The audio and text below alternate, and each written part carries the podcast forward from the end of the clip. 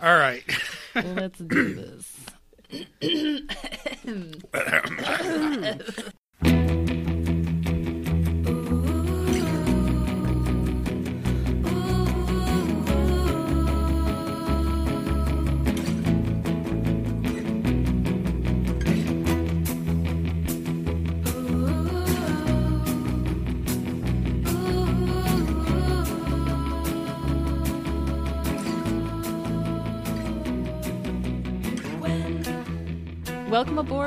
Red Bandwagon, a free range, organic, minimally processed podcast about the podcast Too Beautiful to Live.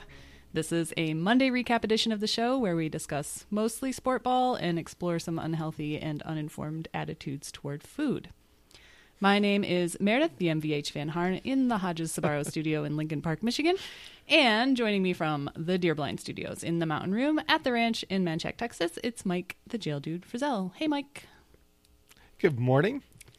And from the Garden View Studios in Buffalo, New York, it's Bobby Shufflin Papes. Pape. Hey, Bobby. Namaste. And last but not least, you hear her laughing already from the Middle Aged Mama Studios in Dallas, Texas. No, why isn't Dallas? I don't know. I, I, I don't know. I have not moved. I promise. I'm in Austin. She's still in Austin, Texas. Great. It's Hillary H. Bomb Livingston Butler, but I didn't need to tell you that. Hi, Hillary. Hello, buenos dias. So we've got some LRB business for you today. We're going to cover our week in review as always. We'll take care of some housekeeping and let you know how you can get involved with the show. Bobby, do you want to get us started with some business? Sure, and I'll start with an apology that's not on the run sheet. Hillary, I think I'm the one who wrote Dallas, and I'll tell you why. Why? I Tell me. Phyllis Phyllis was Phyllis was filibustering. she was filibustering in the chat about Dallas, the TV Yes. show. Yes. And so it just put Dallas on my fingertips. We have been talking about Listen. Dallas a lot this week. Like a lot, a lot. Did you know it was supposed to be called Houston? Sorry, just- I love you, Phyllis. All right, some actual LRB business. Uh, the Friday show, if you did not hear it, it was an unscheduled special event. Um, I wanted to put something in the feed. We wanted to put something in the feed for the last Friday because, you know, we already rallied ourselves for the Thanksgiving episode, but that doesn't mean that you, Wagoneers, don't deserve a Final Friday show. So I dusted off from the archives an episode from 2015, uh, a listen back to TBTL's top five contemporary Christmas songs from 2011, which of course included a terrible and delightful mashup. We had a post on the Facebook page this morning from someone who said that it was terrible and ruined the end of her workout when she hit the top five mashup. Apparently, she took actually it was a critical message because I think we agreed that it worked. Oh, know, in it's a jest. hard disagree. Huh? Right. uh, and that was with listener Stephanie Lee. It was an interview from three years ago, and Christy and I talked to her, and she is a, a a Jewish woman who loves Christmas, and so we had a fun conversation about that. If you haven't listened yet, it's worth a listen. Even though, as I said in the intro that I recorded Friday morning, I'm scared to death of how my voice sounds, and the whole quality of the show, audio wise, is eh. But the clip It is was good. though. It was good. And my favorite is when you you didn't know that she was Jewish going into it, so you're like so flummoxed by it. You're like, "What? I didn't know." Uh, yeah, it was a it was a big left turn, but it turned into quite the segment. Yeah, no, it was really So- it was really good. I think it's easier for Jews to be into Christmas than it is for Christians because you don't have to do all that church bullshit. You don't have to like, oh, well, it's Christmas Eve now. We got to go out. To... No, no, just enjoy the parts you like and then leave the other stuff in the dumpster. It's straight up entertainment and consumerism. Yeah. Yeah. Uh, Mike, you're up. Okay. Well, um, yesterday was a big day here. Uh, we um, we uh, decided that uh, we're we're going to um, Boston for uh, Emily's big uh, holiday party for her her job, and I'm this is the the first year that I get to go. And we we went out and shopped for my getup uh, yesterday, and and Emily would, couldn't have been more pleased with with how I how I looked and um and uh, and so we're all set there. But the the biggest excitement was when we were out.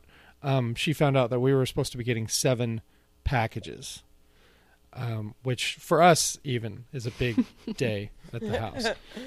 Uh, so we came home and some of the packages were here and some weren't and and she come to find out that two of these packages were for me which is unprecedented i don't think i've ever gotten more than one package in a day one was my my new work laptop and then the other was a mystery package um dressed to dressed to uh addressed to i can't remember something about um new employee of Vandelay Industries, something like that. anyway, that's my LinkedIn profiles. But so I I open it. It's just a light little uh, um, square package, and I, I open it up, and in it was a hat which said uh, it was a camouflage hat, uh, trucker hat style, which I I've always hated those with the little nubs on the back that always break Yeah. off. And you end up having to tape it or whatever. You know, I hated those when I was a kid, and I immediately moved to fitted hats. So I know it's I know I know I got myself a stupid hat on my hands because it's it's camouflage, it's a trucker hat, and it has those those those nibs. But what's interesting about this hat is that that uh, on the front it says veteran podcaster, and and on the sheet in there with the message it says thank you for your service. Aww. Um, there were no other suspects to me uh, than someone who happens to be on the show. Meredith, uh, how do you answer for for? Oh, oh wait, no, uh, Hillary, you probably no, No. uh, uh no, No. she no, she No, wouldn't no. do that. Uh, uh, uh, Bobby, Bobby, is that you? That doesn't sound like something he would do, really. No. Well, Huh. I'm going to display it very proudly. I, I think um, a few weeks ago when I was uh, doing one of these interviews, I knew I was going to be on like the on on my uh, laptop camera, so I dialed up Bobby to make sure that the Google Hangouts was still working, and, and he got on there and he noticed that like behind me was uh, Emily's um, childhood uh, uh, violin case. I guess the violin is still in there, and it was like it sits behind my head, and it looks kind of classy. It's kind of worn, and I'm going to slip the veteran podcaster thing right underneath that, so that when I do my my shots on CNN or or uh, and also whenever we do the the all hands calls at, at work now, uh, veteran podcaster will be uh, featured prominently uh, right behind me. I won't be wearing a hat to work per se, but the hat will be in the shot. So, uh, congratulations on uh, on on forcing me to answer a lot of questions, uh, in future questions. Uh, Mike, really, sincerely, thank you for your service. We all We salute salute you. you. Yeah, I. I've podcasted to a lot of people, and I've rocked a fairly high percentage of them.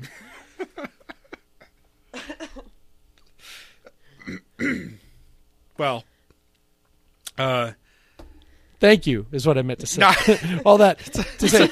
a, Thank you. not a Christmas present. I, I wanted the only reason I messaged you was to make sure you didn't think it was um, uh, part of the LRB Secret Santa. Right. Well, th- that's what that package told me for sure was that you're not my secret Santa because you could have you could have waited mm-hmm. Or it's like just a a, couple weeks. it's like a twist and a t- behind a twist. You never know. He might be trying to trick you. Fake you out. maybe Yeah. he, he is. Yeah, he is diabolical. All right, Hillary, you're up. All right. Um, well, this happened about a week ago, so it's it's a little bit of old news. Um, and if you're friends with me on Facebook, you've already seen this. Uh, but since I wasn't on the show last week, I thought I would properly eulogize my my sweet baby Duchess who passed away last week. Um, she was 13 and a half years old, and we we kind of knew that the time was was nearing. You know, gold. She was a golden retriever. And if you Google how long do golden retrievers live, which I have done a lot, it's like 10 to 12 years. So I kind of knew she was living a little bit on borrowed time. Um, anyway, so we, um, she just kind of lost a pep in her step, but then she would get it back. So we thought, oh, you know, we'll just change out her food or whatever. And then she just kind of stopped eating. Her back legs had sort of given out, and she just really wouldn't walk at all. I mean, it was just you know the how it goes. They just like they're okay, they're okay, they're not quite great, and then all of a sudden they're just like done for. Anyway, so we we had to we had to put her down um, last the Friday after Thanksgiving, which it's like Happy Thanksgiving, your dog died. Um, but um, I just wanted to. Uh, give like a quick eulogy for her because she really was a great dog. Um, I let's tell her her story. So she was born in Maryland on a farm. Um, she was a purebred, but she I think maybe they because I have her papers. I think maybe they were gonna. I don't know, show her or breed her or something, but she had really squinty eyes. I think that was just, you know, a, a series of uh, inbred, probably, just kind of caught up with her. Uh, she was a really good dog. She just had, you know, just little squinty eyes, and she was a little dopey. But uh, my my dad lovingly called her Mensa because she wasn't always the smartest dog. Uh, but. But anyway, so um, at about two, the family that had her, I don't think they could afford to keep her or something. So my aunt found her for my grandmother, who lived in uh, right outside of Washington D.C. in Arlington, Virginia. Um, so we, uh, my aunt got her for my grandmother, um, and they lived happily together for two and a half years or so. Um, Duchess, at some point with my grandmother, weighed 85 pounds, which golden retrievers aren't really supposed to weigh 85 pounds. They lived a lovely, I mean, mm-hmm. Duchess was pretty lazy, so they lived a lovely, lazy life of like, you know, eating and watching television together. But then at some point, my grandmother mm-hmm. got a walker for her and she slimmed down to about 70 pounds. So she was, she was, you know, good. She was really happy up there. And actually, honestly, that was like her ideal weather because, you know, it could get hot in the summer, but it's pretty chilly in the wintertime. So she loved it. It was, she loved it. Um, she loved rolling around in the snow. And anyway, at a, um, yeah, she loved it. Um, in 2010, um, uh, October of 2010, my grandmother passed away. Um, and I had previously when I'd gone up there to, and the first time I met Duchess, I we just made a connection. I just I loved her so much. She's exactly my kind of dog, just kind of dopey and always wanted to be pet. And I told Grandmama, I said, when you die, I want Duchess. But I mean, I was kind of kidding. But my grandmother wasn't like rounding ninety, but I she was like, okay, sure, sure, you can have Duchess. So when she did die in 2010 everybody was sort of at a loss. What do we do with Duchess? She was only five years old at the time. What do we do? Um, and I said, I really want her. It just That's perfect dog time. I mean, that is yes, perfect. yes, exactly. They're they're calm. They're energetic, but energetic. And Exactly. in the prime. Exactly. And, you know, she's potty, well, not potty trained, but she's house trained and for the most Yeah. part. Yeah. Um, and I kept saying, I really want her, um, but we have to figure out a way to get her down. And when we were all trying Mm-hmm. to figure it out, it was, you know, about January, February, and you really can't fly dogs then. And I was a little bit nervous about flying a dog, but you can't um, Mm-hmm. fly it because it's just too cold um, where the dogs would be stowed. Um, so my my cousin Parker lived at my grandmother's house then, and he sort of took care of her in the interim. And the my favorite thing is Parker worked for a congressman at the time, and Parker would take her to Congress, and she would just like roam the halls of Congress, uh, like weave in and out of their like just oh, you're gonna pet me, guys. Um, so, and Parker said she would slip and slide on the floors because she never could like kind of get a grip, and they're really slick there. So she would just kind of like drunkenly walk through uh, different congressmen's offices. But um, in about February of 2011. Uh, my uncle went up to my grandmother's house to pick something up, and my uncle lives in Austin, and he uh, drove down with Duchess and brought her down to us. So we got her February 27th, 2011, and she it was awesome. She from the get, she was just great. She was not she could be alone by her, you know, for a little bit, um, and she was totally cool. I mean, I think she slept most of the time, but she was such a great companion. We could take her anywhere. The only problem with taking her places, because Austin is really dog friendly, the only problem is she aggressively wants to be pet. And like Mike was amenable to that, but some people are like, why won't this dog go away? Like she she uses her nose to like, no, you have to pet me a little bit more. Oh yeah. Abby does that. She flips your hand Yes. up. She just Yeah. flips it up. Yep, Yeah. exactly. Yeah, she. I knew actually that was one of my keys to knowing uh, she was kind of ready because she wouldn't uh, aggressively Yeah. like nudge me to pet Oh. her Yeah. she was just sort of like so tired. But she, um, yeah, then you know I got pregnant a few months later, and she honestly was like, she was the the best. She was the best dog for a kid. I mean, my kids largely not ignored her, but she, they were just like a part of. She was just always there. She was just kind of this lump that was already always there, and we. d- she was really sweet. I mean, she did tear up our backyard pretty good, but um, uh, she she just you know was for the most part just a really really gentle soul and it was dave's now i said i wasn't going to cry and of course i'm going to start to cry it was dave's first dog he had never really had a pet before and she was like the she was the best and he took such good care of her and would walk her every morning. And she just she was i can't even say anything more about her that's like unique. She was just a really sweet gentle dog that everybody loved. And that old neighbor of mine wrote something on my facebook wall that she brought the sorry she brought the the blog together. Like she was just kind and always let all the small kids pet her. She loved it. Mm-hmm. And i'm just gonna it feels weird. I've said this a lot but it feels like there's a ghost in our house. Like i think i hear her her collar jingling and you know i do things like i have to put the food up on the counter so she won't jump up and get it uh, from the breakfast table. And i'm like oh wait i don't have to do that. Or like i just looked under our i just looked under our breakfast table. I'm like oh my god there is like a lot of food under there like there's so much food that the Yeah. stupid kids have dropped and i'm like wait i have to clean that now this is bullshit i don't want to clean that so um oh Yeah. god. anyway she was Get over to Austin Pets Alive. I let's go. Let's let's I know that feeling so well, Hillary. another It's- helper in here. It's like it's a void that that'll be there, but I promise Yeah. you that it'll get less painful with time. And I don't know what else works except for time. I you know, know? I know, Mm-hmm. I know. She was she was a great dog, and we we really. I mean, even I used to sing this song. It's so dumb, and it's to the t- whatever. It's I I have to sing on every episode apparently, but it, it's not really a song. But it's like Dutchy Dutch Dutch Dutch Dutch Dutchy Dutch Dutch. Like, and Bridget and I'll sing it. And we're like, why do we keep singing that? And she's like, it's been stuck in my head. So anyway, we miss her, and she was a good doggy. it sounds like she had a Sorry. really interesting life. Like She what did. a cool She story. Did. Yeah, she did. She really did. She went to Congress. Yeah. She uh yeah, she was a she was a good dog. Good. Thank you. All right, that's it. I'm not crying anymore.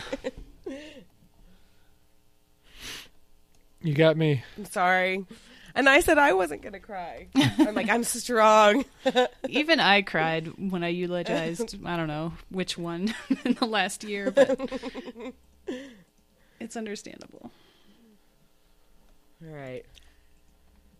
Mike, it's a good thing that you've got a day job now because Hillary's showing a range of emotion that usually we expect only from you on this podcast. I suppose we need to move on to throw your phones. Mm-hmm. I guess so. We have a lot of throw your phones this week, guys, and I not only we're not even drinking, and I can't promise that we're going to get to all of them. It's just we made the mistake I think last week of saying that we were light on throw your phone moments, and you all fixed that. Yes. Uh, but we do have one. A lot of them are also similar. So you were all angry about a lot of the same things this week. I don't blame you. Uh, one general one, uh, and it's uh, it's about how great we are. So that's always nice. Hug- this is from listener Margaret, hugging my phone, smiley face, listening to 363. Love the description of the newfangled way to roast a bird. You're welcome. Sing to hear how it turned out. I think that's probably supposed to be waiting to hear how it turned out. Uh, Margaret, it was delightful. It worked out perfectly. It was really great. Happy to hear that Kissy Eyes is flying to Palm Springs on Christmas Day. Traveling on Christmas is awesome slash not awesome. The flights are way cheap and not crowded, but parking lots are full. Hope you're getting dropped off. Enjoy the sunshine. Much love to the LRB community, Margaret. Thanks, Margaret. It's nice. Nice. we'll hit the rest as we go if we can manage to. Um, there is uh, two crits, and they're both hugs this week. Yeah, I was So- I was surprised. We might need a less aggressive theme song for crit. Mm-hmm. Uh, but for now, let's jump into our week in review, starting with Monday, 2779. Where would we be without brains? Uh, my notes on this are hopefully th- as thin as we can get away with. Luke ran a half marathon in new sneakers because he left his old ones at his parents' house. That is all I wrote about half marathon talk, even though it went on for seemingly a marathon. That's fine. running is deeply uninteresting. Uh, so Yeah. talking about running can be much worse. the the thing about Luke that um, the only thing I have to say about this, the thing about Luke that um, stresses me out is he's like a smart person in a lot of ways, but he is an airhead, and I like airheads like annoy me to no end because it's all these really simple things like it- that you that screw up your life, like leaving your tennis shoes or leaving your passport and having to get somebody to break into somebody's house to get your passport because you just like weren't thinking about it. Um, and I feel bad that it just falls on to Carrie, but alack, that is the life that she has chosen. I think that she mm-hmm. married somebody who like it doesn't have his head screwed on. That's all right. She's working in in Seattle three days a week, so She's escaping.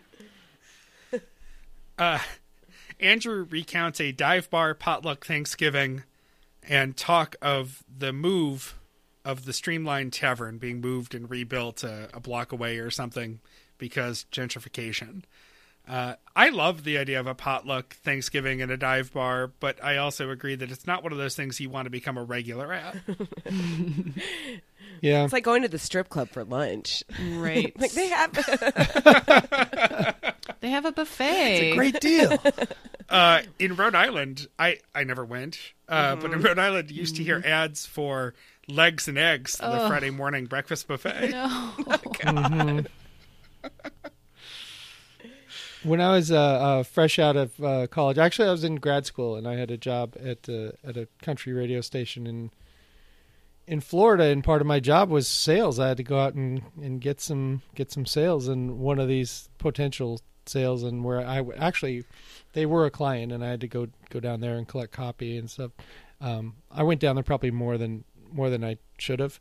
It was called Cafe Risque, and uh, and my I don't even know if we were married at the time, but my my girlfriend or you know uh, Lee, she would go, "You had to go there again today." You had to. yeah, you know.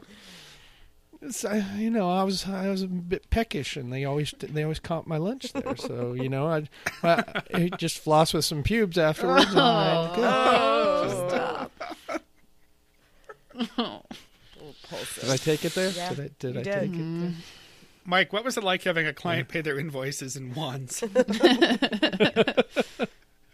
I would put on some some food handler's gloves, and I would count it out to make sure it was all there, Uh, Mike, are and you literally launder it. Yeah. are you familiar with the Streamline? Is this like a known quantity in Seattle, or is No. it just another corner bar? No, but I, I'm I'm not I'm not a bar guy. So I the only bars I really know about were the ones that I kind of went to sometimes in college, and then the ones they talk about on TBTL. I, I wasn't like a bar person. Yeah. Couple of other quick hits. Uh, they forgot to go out on Friday with a song from Sparks, as they said they would, and I believe we covered that on the last recap. So they they take a few minutes to explore Sparks. Mm-hmm. Yep, that was my reaction too. also, uh, Susan Orlean is not Joan Didion. It's just a public service announcement. Thanks. Not even really close. No, Yeah. It's not no. even like Uh, top story is more Christmas tree talk. I didn't actually write any of the Christmas tree talk down, just that it happened. I liked the note that Luke once wrote a screenplay about teenage pregnancy. Interesting. I don't think that that's a new fact about him, just one that's come back up. You know, Yeah. because they say to write what you know. Yeah. Uh, also, a passing reference to drunken cut sandwiches, which is the diagonal but not quite on the corners cut. I actually really felt this because my mom would only cut my sandwiches like um up and like she While never drunk? would do it. Yeah, well, yeah, but she would never do it uh, diagonally. She would only do it up and down, and I like. Really? Uh, yes, I don't know why. She was like, That's "Nope, how mine were too. It was, And yeah, I'm like, it's sad. I want triangles. But uh, so yeah, I think I probably have drunkenly diagonally cut my, my sandwiches in spite. Well, Emily Emily really enjoys the my presentation when I serve her food, and, and part of that is the diagonal cut, and then you you dump the chips right right into the you know you you separate them, and then you dump the chips in the middle. Yeah, It's right just- into the it's Pac-Man mouth. Nice, right. makes everything a little a little It's thrilling. probably four percent more delicious. Yes, agree. What a small hill to die on, refusing to cut the sandwiches a different way. right? What? what does it cost you? What does it? Cost? I think cost if I had said that to my mom, I think if I had complained about the way she cut my sandwiches, she would have just thrown a knife at me and been like, "Do it yourself, then." Yeah. Oh, my mom had five kids. She was like, it was like, whatever. This is how Yeah. what you're getting right now. yeah. Mm-hmm. We did get a throw your phone from listener Heather, who says, "Really, Luke, you wouldn't in a really This is back to Christmas tree talk. You wouldn't in a million years guess North Carolina was the second largest Christmas tree producing state. I'd hope in a million years you'd manage to guess all fifty until you got it. I know, I know, hyperbole. Uh, let's see, what else do we have here? Oh, the Eagles. The projector at the Eagles requires special training, and only some people are allowed to use it. The remote control is very touchy. Uh, Luke went to Din Tai Fung uh, over the weekend, I think with Camaro Kev, had a St. Pauli girl, just a non alcoholic beer for those of you who are not in the know, and uh, enjoyed it. Okay. Cool. But yeah, but he was just saying that he wasn't going to be that person, and then he turned into the. Yeah, he spent all of last week saying he doesn't know, want to do fake alcoholic drinks. Right. Also, I and then he did the Bloody Mary and the. This and is the- before the. Michael Pollan, though. Oh, P- PMP. how many? oh! Yes, it is PMP. God forbid there would be three Yeah. ingredients in that in that fake beer. I've never had a St. Pauli girl. I've had O'Doul's, and it's pretty mediocre. Yeah. Uh, uh, this pales in comparison to Andrew's story, though, from the Eagles. speaking of drinking, of being drunk and cleaning up vomit in the men's room at the Eagles, uh, because it's the kind of place where the members all pitch in to take care of the place, and he discovered it, and he wants us all to know it was not his, which really makes it worse, actually, for him. Uh, so much worse. Well, what was bothering me is this this, this guy he has a cleaning podcast, but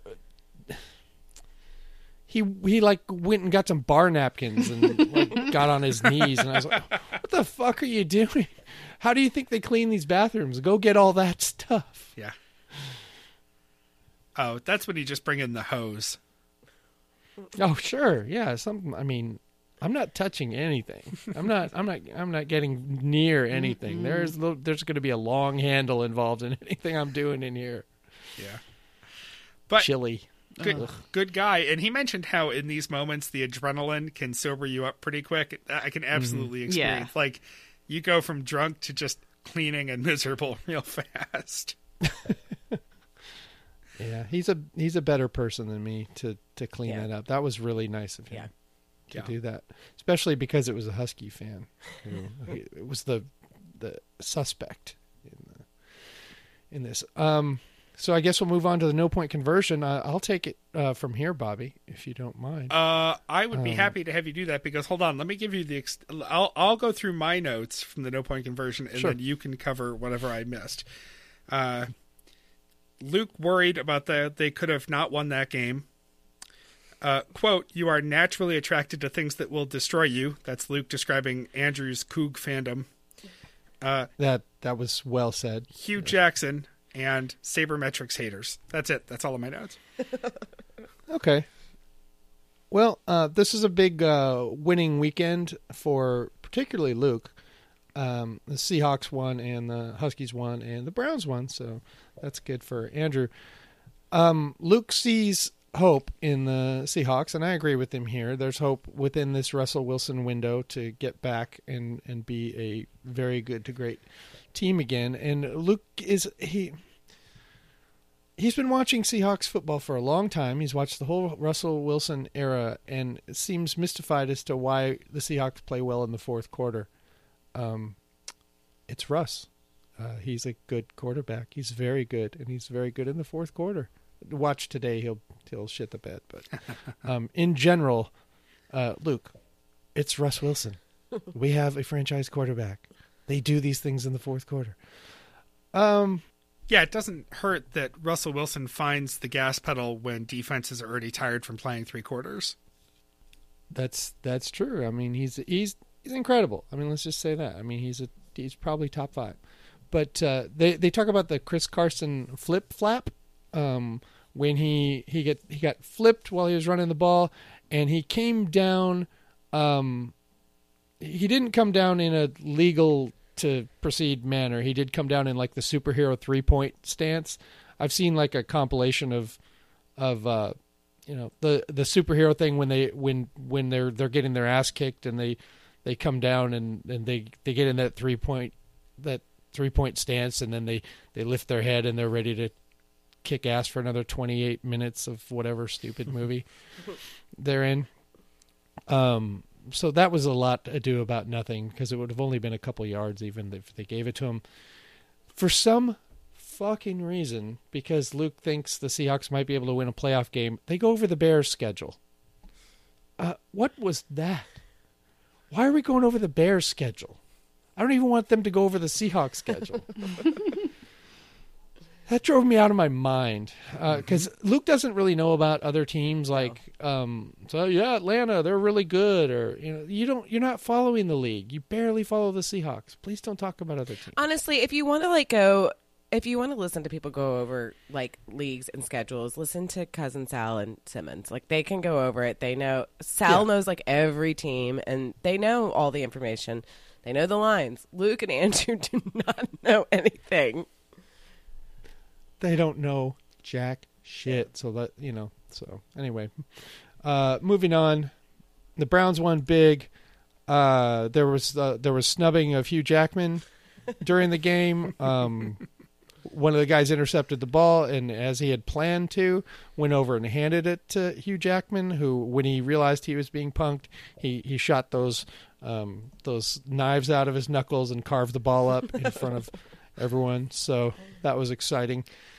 And then at the end of the game, Baker Mayfield, uh, he went over to Baker Mayfield. He was calling out. He wanted to give Baker Mayfield a hug. It was a number one draft pick, and Baker Mayfield just uh, he declined the bro hug and uh, snubbed him. So uh, Hue Jackson, uh, if you watch Hard Knocks, you know he's just a he's a nothing. So he'll be gone soon because that whole Cincinnati staff will be gone, and he'll have the stink of that on him as well. Luke keeps talking about the the former Arizona coach uh, Bruce Arians, and he says Arian a hundred times, and then he wonders uh, where Kyle Shanahan is is coaching these days. Uh, he happens to be in our division coaching the San Francisco 49ers and has been for uh, a while now. So, um, wake up, wake up, and watch the game that you say you're watching.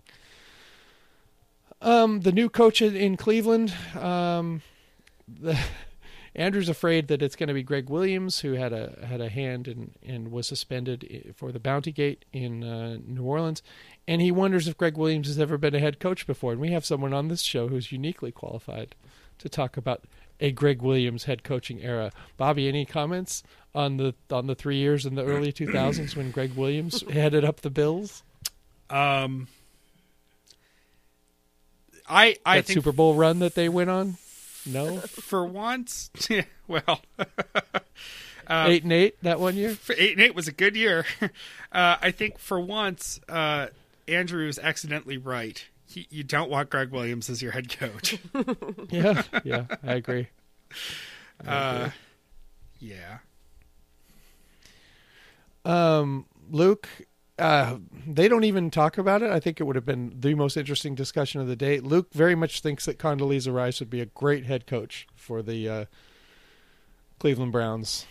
Um, and, and and and Andrew said he strongly disagreed. I would have loved them to get into that because um, I'm on Andrew's side there. I I would really want someone who coached football before to coach my professional football team, of which there are 32 jobs in the world, and um I would I would want someone who, who had just I don't know a couple years, maybe coach some uh, Pop Warner, maybe a year of junior high, uh, any experience at all to coach? It's so weird. They I mean, I always don't want- they always use Condoleezza as like she's the first woman. Like she was the one of the Yeah. first women to to Right. be at Augusta National.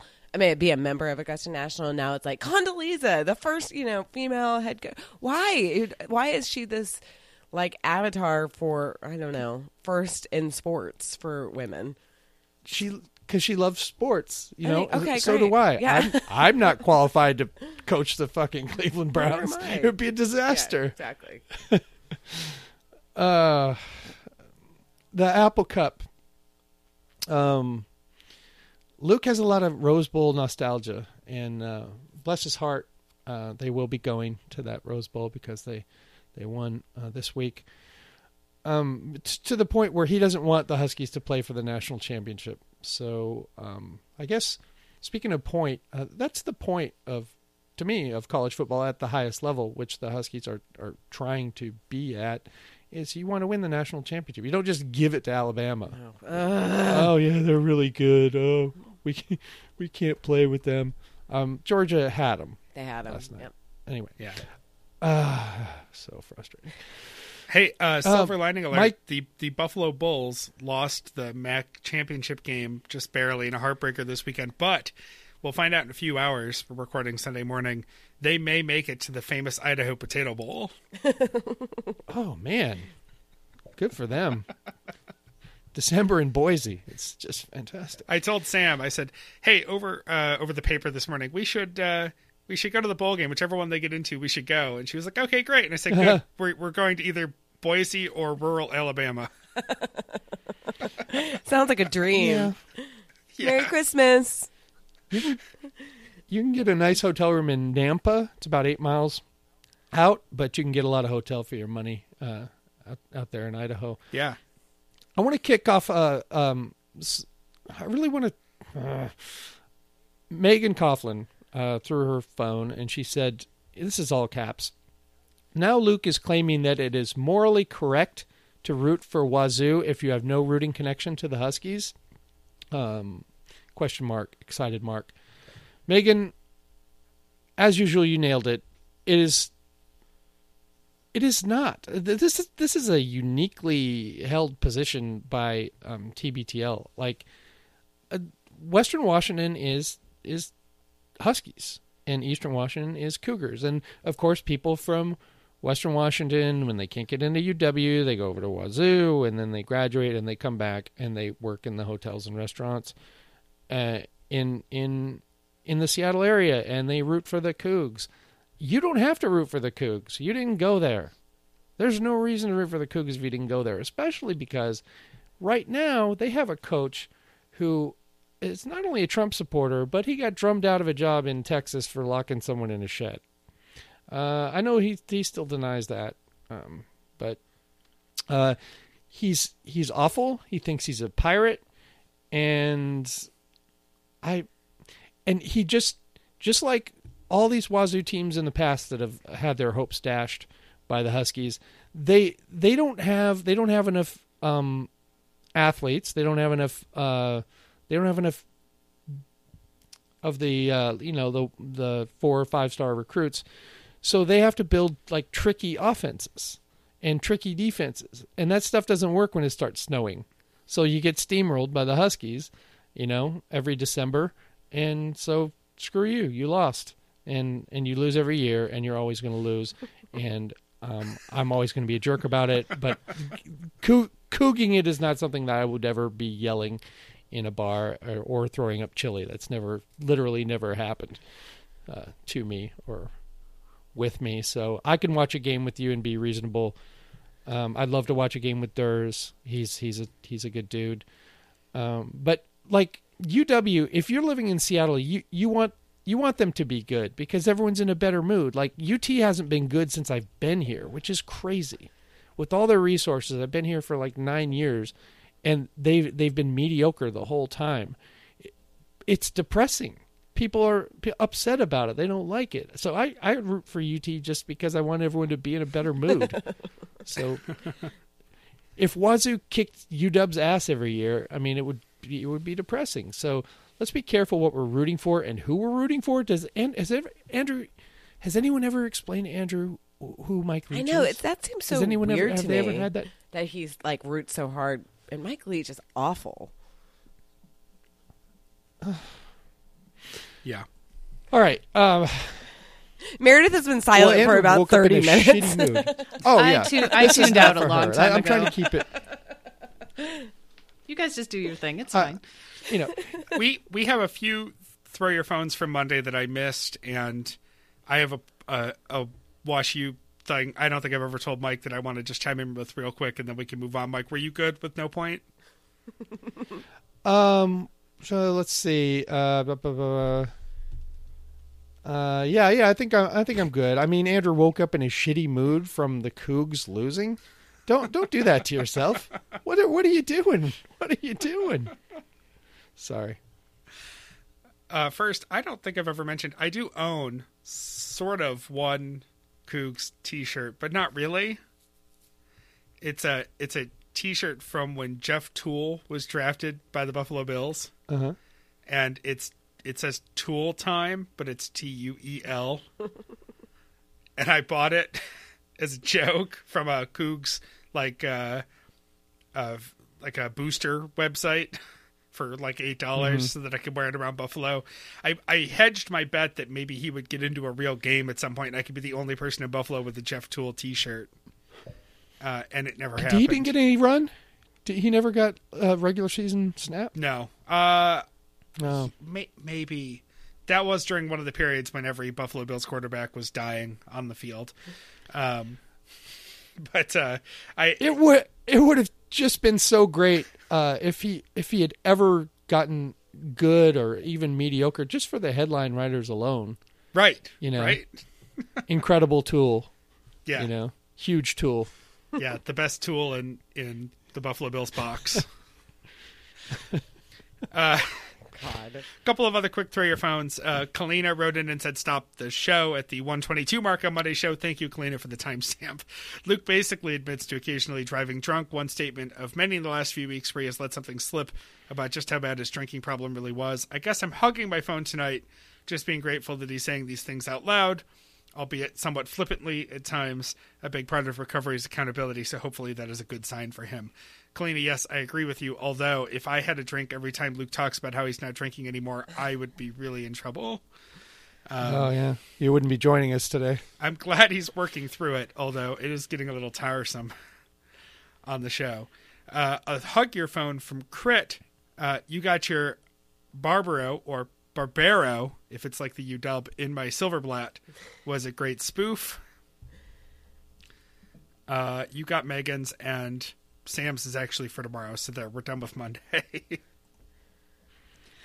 It was a slog.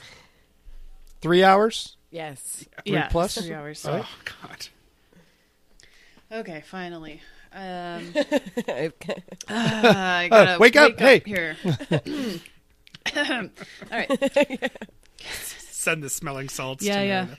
Uh, Tuesday, 2780, The Gift of Relatability. Um, Luke starts out the show talking about a, how a branch fell in his house and didn't do much but dented a gutter. Um, I hope he's calling Kevin O'Brien about that on his donor shout out, like he does later about his fence. Um, it is Andrew's birthday today, and he is geeking out over the cordless Dyson that uh, Genevieve got for him for his birthday. That's Um, some and money. it really is. Shit. They're very expensive. yeah.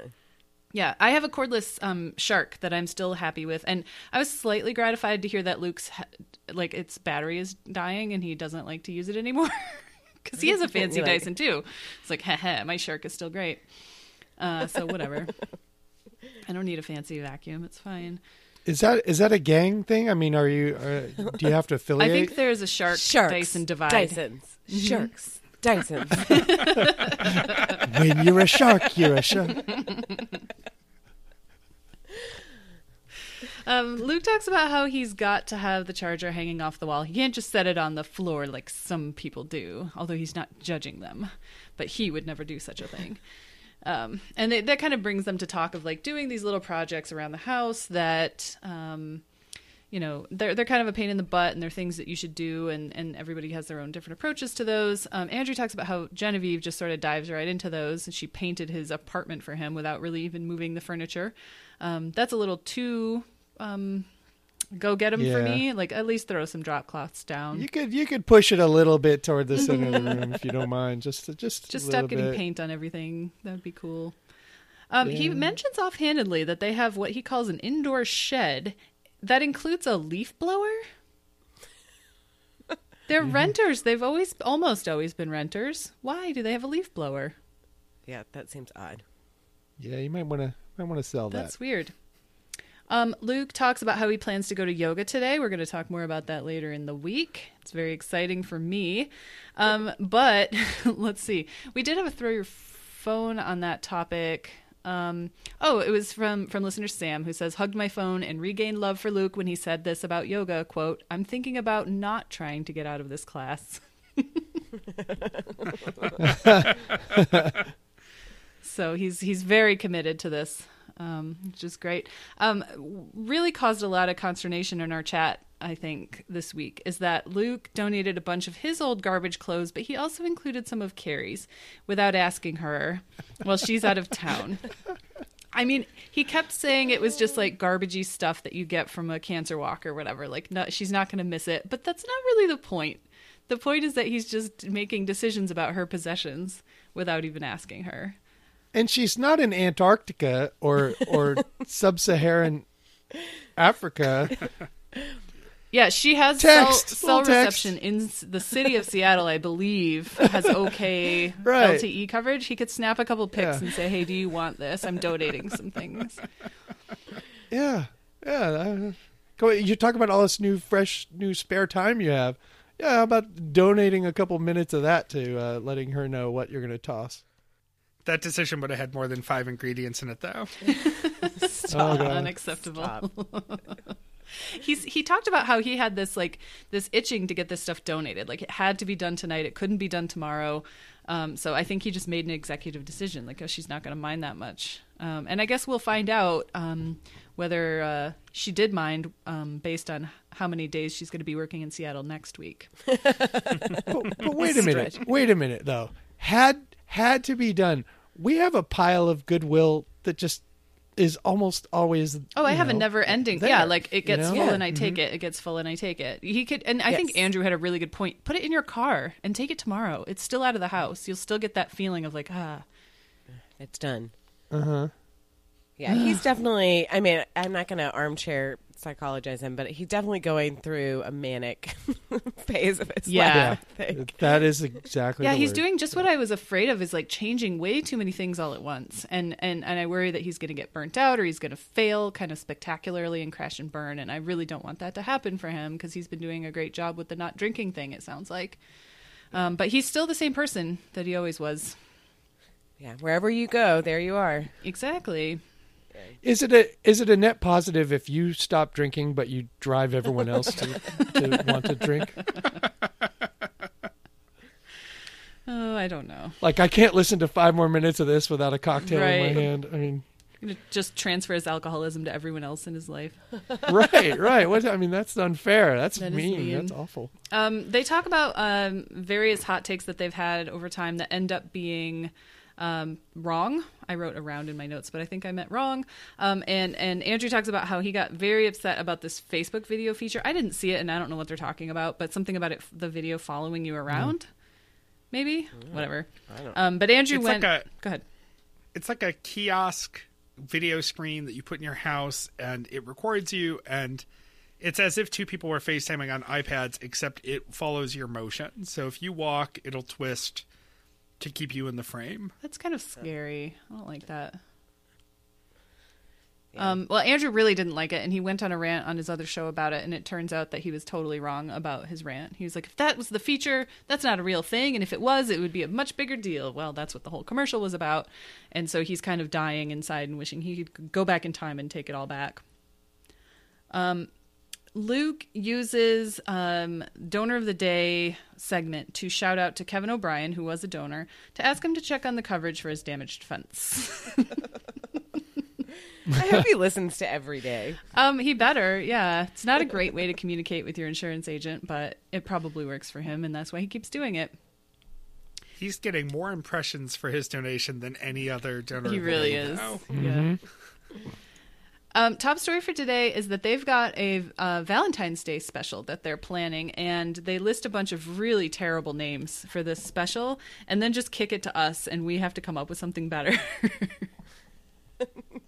Which just cracked me up. Of course, they did that. Um, they, they, one of them is kind of Paul Blart-ish, um, and that t- takes them off on the tangent about how Kevin James isn't the worst, um, and we shouldn't hate on him so much, but we should hate on Tim Allen a lot because the best thing he ever did was get Agree. arrested for selling cocaine, and he does have a terrible show, and all his shows are terrible, and he sucks. So Yeah. I agree. Yep. King King of Queens is pretty funny. Um, Tool Time or whatever that other show was was awful. Guys, this show is awful. Tool time. He- he's Home awful. Improvement. Was Home not Improvement. That bad of a show for its time in the mid '90s. It was a pretty funny Mm-hmm. show. I I just want to put that out there. Those stupid haircuts on those kids. It was like 1993. Listen, I watched it every whatever TGI Friday or whatever it was on, um, but I assume it was terrible because I was like seven and entertained by it. Michael Livingston loved Home you Improvement. didn't have to have stupid hair in in the. You didn't have to have stupid hair in the '90s. My hair was was pretty good. So Jonathan I'll Taylor. Thomas was a hottie for Yeah, he was a the heartthrob for little girls. Yep. Mike, are you talking about the year you had the per- the the week you had the perm? No, no, that was 1987. That was in the 80s. We all did things. We all did things. Um, the story that made me throw my phone the most um, for Tuesday was that Luke threw away a bunch of perfectly good food because he read Michael Pollan's book Food Rules, and uh, in keeping with his uh, his disdain for Carrie's possessions, uh, he also threw away a bunch of her snacks, uh, which is pretty amazing. kind of unnecessary, um, but he he It's- did what he did. He tweeted about it. Of course, because it has to be a quote unquote fire tweet. Yeah. No, it's not good. And he also wait earlier in the week he tweeted about like whatever Rudy following him into the bathroom clearly while he's pooping. that was another.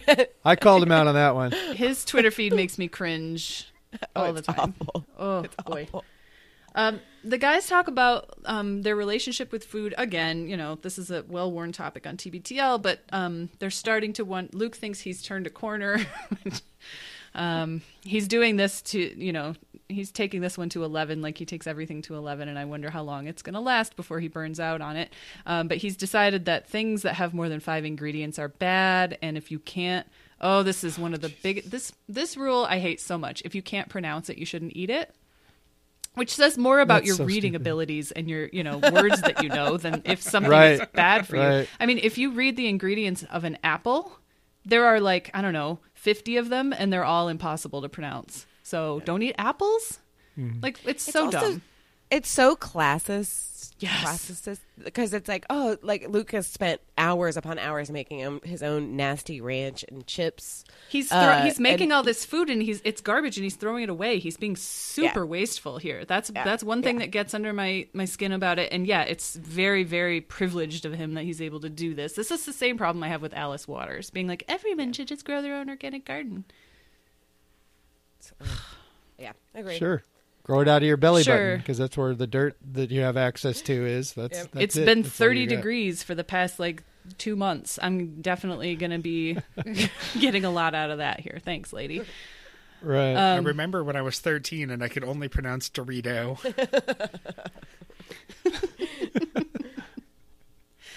Um, the guys are wondering if maybe they shouldn't stuff themselves to the gills. Um, they should maybe eat a little bit slower. That one I can get behind, um, but it's amazing that they're Yeah, yeah, middle-aged yeah. men, daddish types who are just now figuring this out.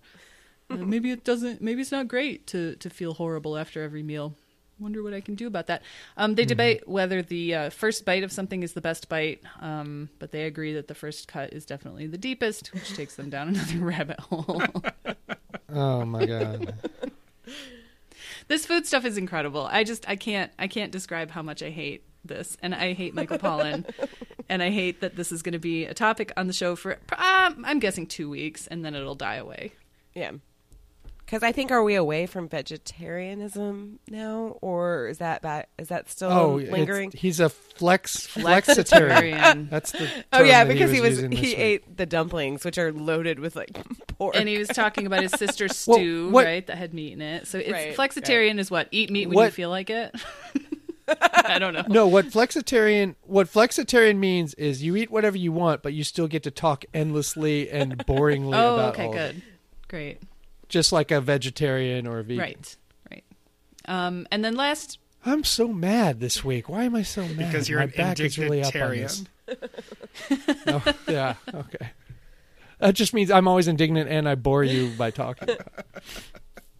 there's a lot more about this the rest of the week. I don't need to get too mad about it now. There's Yeah. plenty more opportunities. Um, the last thing for Tuesday is that Ricky Jay the magi- magician has died. Um, I did, I'd never heard of him, but Luke uh, seemed to like him because other cool people liked him. Um, he could throw cards and cut things with cards. I guess. I never saw him do his magic stuff, but beyond like people talking about him in his obituary. But he was in Boogie Nights, which used to be one of my favorite movies. Uh, and Oh, he's in it. yeah, he's does he like the play? director. Guy, uh, you know, like when um, like. Uh, what's his face? Oh shoot! The um, William H Macy's wife is having sex with somebody, and he's like watching them, and then this guy Uh-huh. comes in. He's like, "Hey, we need to change the shoot," and, and he's like, "Yeah, I know. Go away." That's him. He's like one of the like cinematographers Okay. in uh, Boogie Nights. Um, anyway, I'll so I kind of liked time. him in that because he's really deadpan and funny. Mm-hmm. And that's Anyway. All right, let's go to Wednesday, 2781. The drowsiness in me recognizes the drowsiness in you. which kind of made me laugh. Yeah, me too. Um, this short, this show was actually like a little bit shorter, but I feel like they talked about. A, I have a lot of notes, so I'm just going to try to run through them because no, nothing lasted for a super long time.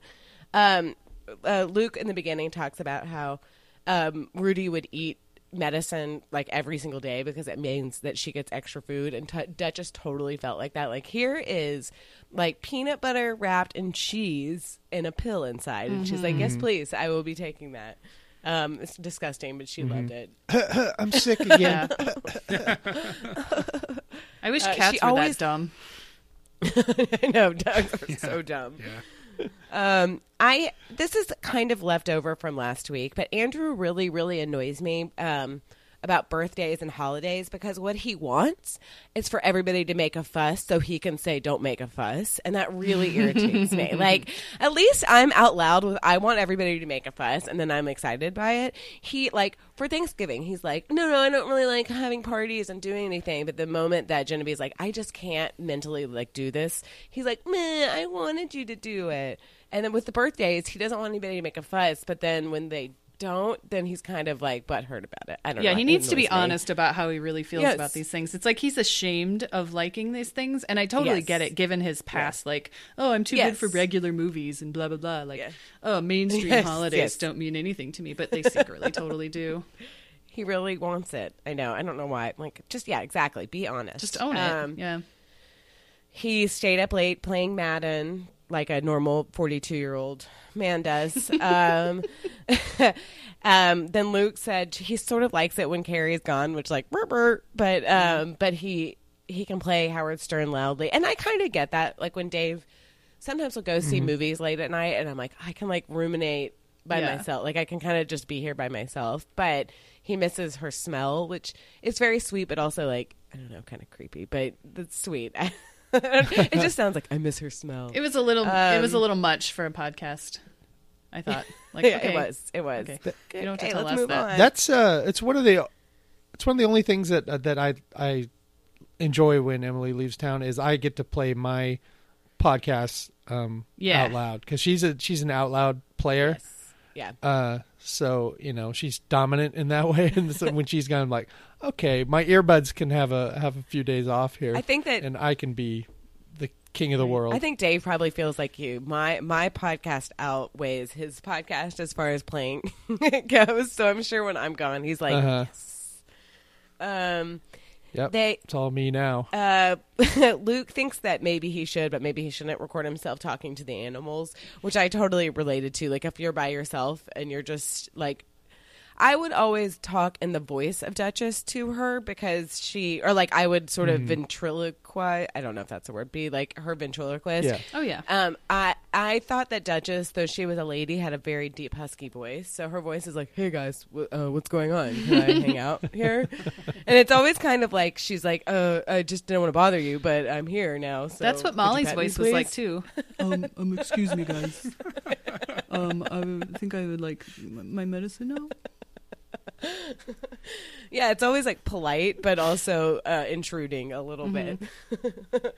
Um, so I totally get that. Um, okay, so then they move on to talking about. I don't remember how they got to this, but they were talking about the Doors and that Andrew used to love them, but it, he kind of went on a journey with it. He used to love them, but then he really listened to the lyrics or kind of studied up on them and realized that they were embarrassing. But then he like re loves it a little bit because he kind of doesn't care. I hate the Doors. I have always hated the Doors. I think they're dumb. However, I get what he's talking about in the like, like I used to love. Well, I was never that ashamed, but like I used to love NSYNC when I was way too old, and then I was sort of embarrassed by like, okay, I really loved you know shitty pop music, but now I'm kind of like, you know what, fuck it, it's really fun music, and I like it. I know it's stupid, but I don't care. I like it, so I, I get it. I mean, though, despite it being like the Doors, because the Doors do suck, but uh, but he can like what he likes. What if Jonathan Taylor Thomas joined the Doors as a bassist? no, uh, Jonathan Taylor Thomas is a little bit too young for me, but I, I, I, the Doors. There's a line from Almost Famous. It's Lester Bangs, and he's like, "The Doors were uh, like drunks pretending to be poets or something like that," and I'm like, "Yes, that's exactly it. They sucked."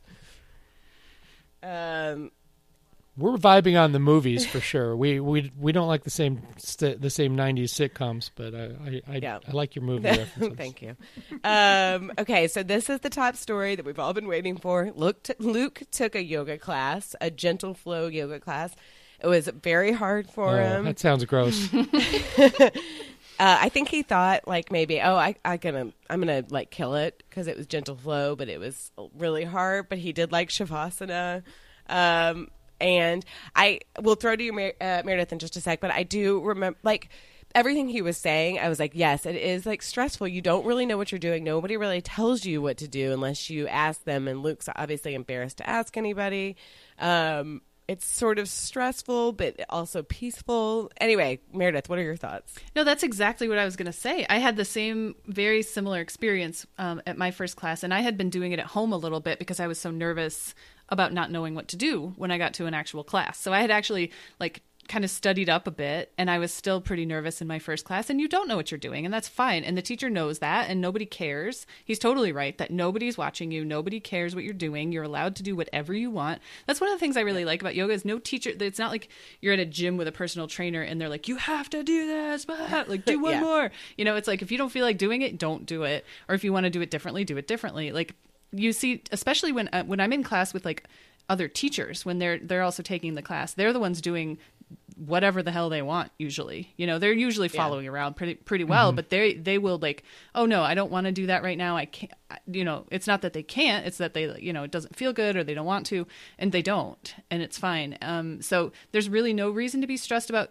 keeping it up and you just have to keep going and you'll you'll learn it really really quickly. I'm sure that if he keeps up with it he'll get it and i think it would be really really good for him um, it's, it's Yeah. I think it's a really good sign that he liked the end, the savasana at the end, because you're lying there, and a lot of times teachers will say that's the hardest part, that's the hardest pose, because some people have a really hard time uh, lying there and being still, because you're supposed to not be fidgeting, and you're gonna. That's what he wants, right? He wants that meditation time, and that's when you're supposed to try and clear your mind and not think about anything, and it's really hard. Um, so it's cool that he liked that the best, but I really identified with him. I had a lot of sympathy for that feeling because it's ner- you know, it's kind of nerve wracking. You're in a new uh, scenario, and he's the kind of person who wants to be the best at everything right away. And maybe this will be a lesson that that that doesn't have to work that way. And it is it is Well, he has a whole week because he bought twenty dollars worth. yeah, So it is hard to you know not be competitive, especially when you've been like working out and that's sort of the goal is to win or be the best Sure. at something. It's hard, and when you see people doing these wild poses, you're like, but wait, I want to do that. But it took them, you know, a lot of time and practice to do it, and you have to be really gentle on yourself. Um, I had a when I was in college, I you had to take like a PE, and so I took yoga, and the guy's name was Gary, but we all called him Yo Gary. Um, and he he actually was really a good yoga teacher. He sort of showed us the ropes. But I remember this is how like gentle. If you, if any girls uh, were having as he called it, on their moon, they could just sit Oh, off on the side, and Right. like, and I was like, yes, okay. Like it's like every day of the month. I'm like, yeah, I'm sorry, I'm on my moon right now. I'm gonna have to be over off to the side, like laying down. That's awesome. I don't know. I go I go pretty regularly and I really like it and it's kind of helped me um I have a hard time taking direction from other people when somebody tells me what to do. I want to do the opposite. Um and so my first yoga class I was like, "No. Who are you to tell Yeah. me what to do? I'm not doing it." And it's really helped me get over that like stop being so contrarian. It's fine. For sure. I would just go like grab a chair, you know. so this is what I'm doing. Actually, I'm sitting in this chair. Sam and I just joined the JCC near us because it's the, the, the best local gym nearby. And if you do Silver Sneakers Classic, a chair is used for support. Yeah. Hey, there's no shame in using Pop my using legs props off. in yoga. Everybody does it. It's great. It can help you. Look at my phone. It's like the carrot top of yoga. yep. right. the Gallagher. Um, no, I was really, I, I was proud of him. It, hopefully he sticks with it because it is really good, and it is a good. It can be a really good workout. Yeah. yeah, Um, it can. but also it's just good for your, good for your brain. Um, then you know they another top story I guess is we're moving. I mean, I guess we're all moving to Australia because this is what we talk about almost constantly.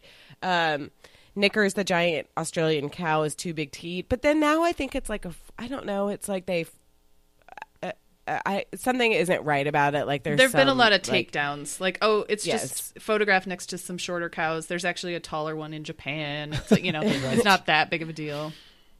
Uh, for some reason, bi- like big cows always remind me of Duchess, though. So I was like, oh look, because they just look sort of big and dopey. Um, Mm-hmm. And then, Aunt, Yeah, he could be really smart, but he look he just he just looks Yeah. like Yeah. a big dope. exactly. Um, Andrew then reveals that he's sort of scared of large animals, which I, I can kind of see. Um, and then they were talking about deer, um, and deer are kind of scary. Like they're That's sort what of I was ma- thinking. they're sort of They're majestic terrifying. like far from far away you're like look at the deer but one time dave was attacked by a deer like it, he was running and one like thought up in northwest hills in austin there are a ton of deer there's so many and it's a really populated area and like luke said like um, northwest austin is not like a new community like they're you know it's pretty old but they are just a ton of deer No, it's probably seven, 70s, Yeah. 60s, 70s. yeah, and there's it's just up on a hill, and there are a ton of deer. And one time, Dave ran near like a baby deer, and the mom like saw it and was like trying to like run after Dave, and he was like, "Oh shit!" Uh-huh. Um, but yeah, no, they're kind of scary, and they're, you know, I'm. I'm not like a hunter or anything at all, but they're kind of menaces. Like they're they're like rats here. Like they just populate and kind of kill vegetation. So Yeah. I don't know. I don't. My mom not- lives in an area that's like, well, they live in Ada slash Forest Hills, Michigan, which is also the home of Betsy DeVos. Um, Yeah, they fly over their house with a helicopter almost every day. Um, but anyway, they they put out. Um, they feed the the birds and they put out food for the turkeys and they put out salt licks for the deer and they actually got in trouble with the DNR a few years ago because there was um, some sort of encephalitis going around and you weren't supposed to allow deer to congregate so they got busted but th- they they're allowed to do it now um, but they're sca- like especially the the bucks like my mom was outside watering her front garden a couple summers ago and it was like dusk so prime you know prime deer time there'd be Yeah. deer running through Yeah. their yard all the time and turkey and stuff. Um but she turned around and there's this buck you know i don't know five feet away from her and it was sort of grunting and like ma- like blowing air out of its nose and kind of huffing at her. And she was just like set the hose down and back like she backed away and walked all the way around the house because he was between her and the door. So she's like i'm going around the house to go in the Oh, back door and then just slowly back away from this thing because they can gore you. I mean they're dangerous Yeah. and They huge. will fuck you up. yeah Yeah. And around here, you know, it's always worrying about hitting a deer. right But I remember once when I was a kid, a deer hit my aunt's car. She was driving, and it decided to run across the street or across the highway. and it hit the side of her car. Like she didn't hit it; it hit her and Jeez. put a hell of a dent Yeah. in the side of her car. Yeah, that happens a lot here too. yeah. Did they exchange information or what happens there? It's always a hit and Well, run the with deer, them. The deer called Kevin O'Brien, who was a child at the time, Liberty, so it was liberty, really weird. liberty, liberty. Um, okay. Um, more Australian talk. Um, Luke, there's an article um, about why Australian accents are hard, and it's for a variety of reasons.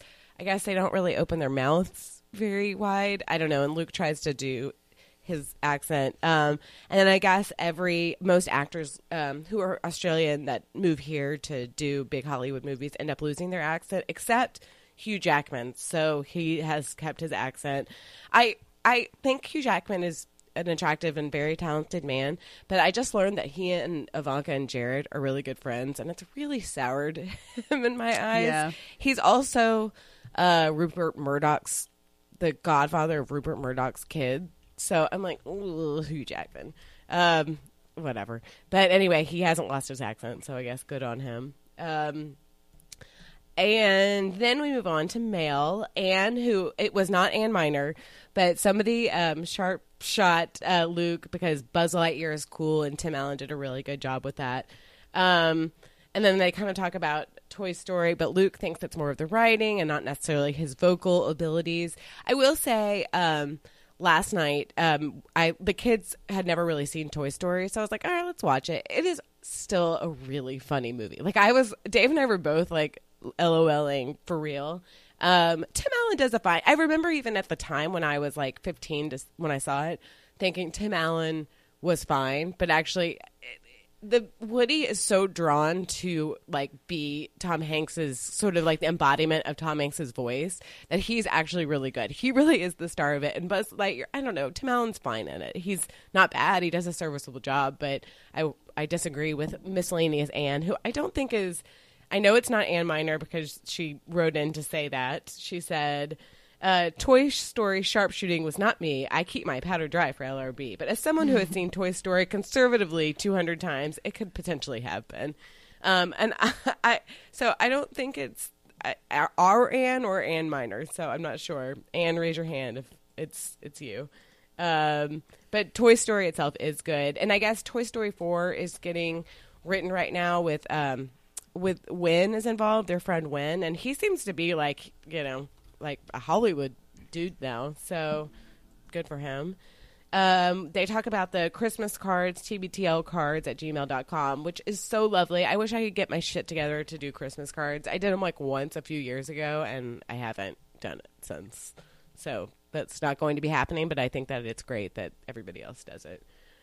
Um, then they talk about the val- Valentine special where um, people wrote in their uh, their options because Luke's were terrible. They were really none of them were good.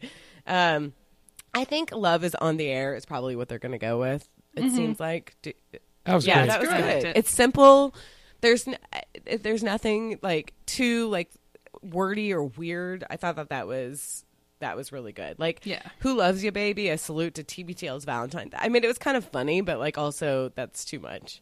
Um, then um, P. Fletch email for Christmas songs. She suggests Sharon Jones and the Dap Kings, which is great and very uh, on brand for Phyllis. But it is good. But it it reminded me of Phyllis sort of for some reason. It just seemed like something she would love. Um, Luke is going to make avocado toast and he's stressed out about it because of course like he's just in this world of being stressed out by food um, it is true that avocados like have about one second of perfection and then they're like Yeah. bye we're done um, I I'm mad at avocados right now. I I'm off avocados right now, which really upsets my mother-in-law. And and it's not because I don't like avocados and and you know, Emily loves them even more than I like them. Uh, but I I do most of the food preparation and we don't have hot water in our kitchen sink. I mean, we can run it for about 4 minutes now. We have a some janky system going where it will finally warm up but you know i don't want to tap our whole well just to get a little uh, warm water in the kitchen and avocados are very slimy to prepare um, you need you need warm water to wash your hands while you're preparing avocados and not having that means avocado just on everything on your knife, uh, knife handle, on you know, on your hands, and and then you know now I've got to take like five minutes to wash my hands. It's just not worth it. you know, it's just not worth it anymore. So I, I, I, I'm to the point where I'm mad enough at avocados. Where like yesterday we were at a Mexican restaurant and there was avocado in this uh, big shrimp cocktail we got, and I was like, "That's all you. You can have it." I'm, I'm mad at it. And and my mother-in-law, this is, she has a like a, a an irrational fear of pumping gas, and so I'm going to turn this avocado thing into my my own irrational uh, hill to die on. So um, they're going to be visiting at Christmas, and and I, I'm gonna I'm practicing making my like gagging faces whenever she's like, "Do you want avocado on your salad?" Oh, Well, no way. it's fine that you're upset with them, but it it annoys me that Andrew's like, I don't like avocados because I'm like, of course you don't like. Oh, they're I great. He doesn't like Or- anything that's good. He doesn't. I mean, I am like a certified like fat person as far as this stuff goes. I love anything creamy. I, that's going to sound gross. Uh, I know that there's no good way to say that. No, but it doesn't because I- that's not gross. It's, It's, also perfectly isolatable, so thank you. I know. That's what I knew. I knew it. Wait, did we get that in the clear? Um, but I, uh, so I don't understand Andrew's. uh, I just, I, I, I've had plenty of friends who don't like mayonnaise already, and I just think it's so good. It's so good. Ranch dressing is good. Yeah. Avocados are good. Just try it. Um, and then this is a forward promo of Luke's going to into like you know, like a murder suicide of of making his own ranch dressing. What is it called? Where the Japanese, uh, the like the fighter pilots that like Kamikaze. Sudoku. yeah, Sudoku. yeah. It's like a Friday Sudoku, a three star Sudoku. it's like this is ugh. And he made so many poor choices, but that's for Thursday. Oh, I've never been more excited. Thursday, twenty-seven eighty-two. Leave the gun, take the aioli. Um, the they start off the show. I was excited for this show, and we'll get into that uh, later. Um, with a with a wart report. Um, Ugh. roughly ten minutes on. Let's talk about salicylic creamy things for two hours versus two minutes of wart talk, please. Sal- salicylic acid is really good for acne, but I don't really need to talk about warts anymore. I just I can't believe on the salicylic acid tip. I can't believe Luke always talks about how bad of skin he had when he was a teenager. How does he I not know. know about this chemical? It's in everything. It is Everything. really good for lots of skin conditions. Yeah. Um, they they they set aside four minutes to talk about Valentine's Day titles. It takes roughly twenty-eight to thirty-five minutes, including some bloated yam bag chat, uh, which nobody was asking for. Uh, Luke got the wrong. He referenced the wrong book in service of of talking about a guy sunning his gigantic uh, yam bag in a Great. window. Cool. Thanks. Um, it looks more and more at this point like Lauren's title is going to win out. It's not even close. Nobody even came No. close. Love is on the air. That was awesome. Uh, the first cut stuff is back. They ramble about Cat Stevens for a long time. I'm- The whole time I'm waiting for Ramblethon is what I put in my notes. The whole time I'm just I'm waiting for my ranch dressing story. Um let's see. Uh the the waterbed story made it on. I, I I need to go look at that on the CBS website. Did any anybody seen the waterbed story yet? I'm I'm ready to never No. hear about it again. Except I want pina Okay. colada. I just want to see. I need the I need the payoff. So I just watched the Tater Um, Tot story before we recorded this morning online, and Oh really? I they didn't see did get the Napoleon Dynamite clip in, so he won that battle. Oh, they didn't change his joke and ruin everything Right. like they always do. Uh, all right. So, uh, ready for, for ranch dressing talk. Well, the first thing I did when when that show was over, like Bobby told me that there was something I'd be interested in at the end of the Wednesday show, and so I got there pretty quickly and I listened to it and they teased the ranch dressing, and so uh, I fired off this message immediately after I, he teased the ranch dressing. I said, uh, uh, "Color me tenterhooked. I've never looked forward to an episode more." Y'all have never met a person who has made and obviously enjoyed more ranch dressing than this veteran podcaster. Please oblige with a full report and bless your heart if you do not use full fat buttermilk. Bobby and I will decimate you on LRB, but at least for now, you swept my personal quarter hour, mate. so that message went out right away, and then I took to Twitter and said, if if uh, Luke forks up this ranch dressing, I'm going to lose my shirt, which Luke references uh, references being um, badgered on Twitter for a full report, and this is this is what we're about to get. He discovers that having the ingredients ready when you're cooking is a good thing. Um, there's a lot of revelations uh, this week in the, for 42 year old people. Uh, yeah, yeah. You've never done the blue apron, have you? Uh, I don't think you've really ever done that. So yeah, you got to have your ingredients out. Um, Andrew hasn't tasted ranch dressing. That is- claims to have never tasted ranch dressing. Wild. Yeah. Seems impossible in America. He is a child of the 70s and 80s. What were you what were you eating? That is the only dressing offered. But that and like Thousand Island and French. He was probably mm-hmm. having Catalina this whole time. Yeah. I mean, what, like what? I get not Yeah. liking something. I've already complained about this, but you've never even tried it. He's a he's being a baby. Yeah. Just try He's it. such a baby. Ugh. Um, Luke brags about his crudité. Just say you got some vegetables. I'm so tired of people just. You got you got some vegetables to dip in some ranch dressing. Let's let's not let's not put on airs here. You know, five year olds are the parents beg five year olds to do what you're doing. It's let's not get all crudité with it. Uh, turns out that uh, he got he got most of the ingredients right, uh, but he got himself some hippie mayo from the co-op So stupid. It because because because he feels regular mayo has too many ingredients. Mayo has very few ingredients. Mayo is egg very few, and oil. Oil. That's it. and and they they do they do. I mean, I looked at our our jar, and they do throw. I think there's one preservative in at the end of that, just to keep you from Well, from he could have made his own mayo. just to keep you from. Yeah. That, Yeah, that's what kills yeah. me. It is it is easy. I mean, it's spoil it spoils fast. You know, that's the well, it's disadvantage. silly. I don't know is- why you would bother know, because they make it perfectly good mayo at the store. But like, if he was really scared, They do. So I he blew it in a way I couldn't imagine that he would have blown it. And it's like the base of the dressing. Like you that has to be exactly right. Otherwise it throws literally everything else off. It doesn't matter what you put in there. Yeah, it's is uh, like I, I talked about how much mayo I've I've made. Uh, I I haven't made a lot of ranch dressing at home, although I have have made it on occasion throughout my life. But um, when I was working for uh, the the pizza restaurant here, ranch dressing in Texas, if you don't if you don't have a lot of it on hand at a particular pizza restaurant because people like to dip their pizza in their Yep. crust in the ranch dressing.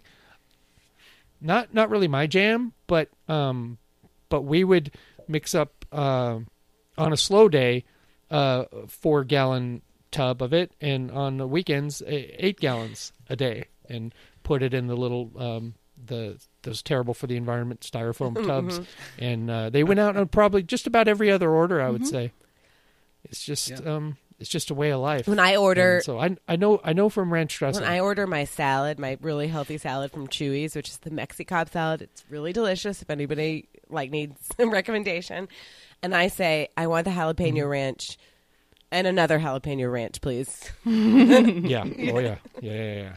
You don't want to get caught short. No. I mean, sometimes I don't even use use the second. You know, but it's a terrible feeling to be yeah, you caught don't want to short. be It's not a bad stingy thing to with it. You, know, have. you still have some delicious. I can't eat the rest of these vegetables without some creamy jalapeno ranch.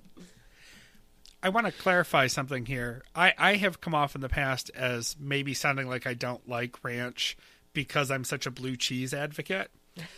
I think they mm-hmm. exist for different reasons. I love sure. good ranch mm-hmm. dressing. I don't want it with my chicken wings. I love good ranch dressing for a mm-hmm. lot of other applications, including but not limited to anything with a barbecue sauce. So, uh, Mike, could you remind us your keys to success for ranch dressing? I think it's worth noting. Keys to success: Yeah, like your fa- follow a fucking recipe. Sorry. don't don't buy hippie mayonnaise. Um, the, the oh. no, I'm He's a brand new cook. He he should not be going off the res yet. He should be following the recipes to the letter, and then you can improvise once you've got it figured out. then then you put in some franks. You know, once you've Put a got little your sriracha in there, you little hipster. like some buffalo ranch will go. Oh my god, so many ways to go. But but build the base. Make a base. I mean, you don't just you don't just start building a house. You know, "Oh, let's put the house here. Uh, hey, do you want a foundation? You Let's know? make it out of Uh, canola oil. We'll worry about that later. yeah. Jesus Christ. We'll we'll we'll make a slab and slide it under there later. No, no, no, no, no, no, no, no, no, no, no, no. Ranch is the slab. My heart's racing right now. I'm really sorry, guys. I'm gonna have to move on from this pretty quickly.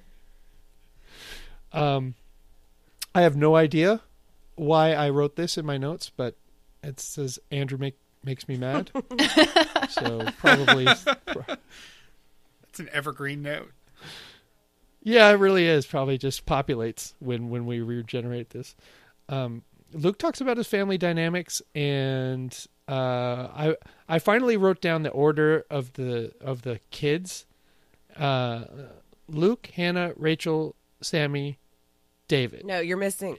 Am I right? no, right? there's Missing someone? uh, There's another another the one. sister that he idolizes. Luke, Liz. Oh, Sarah. yeah, Liz, Liz, Sarah. Liz, Sarah, Hannah, Hannah, Rachel. Rachel, Sammy, Yes. David. Yeah, because there's Okay, seven. There's okay, seven of them, that. right? So, Mm-hmm. Yeah.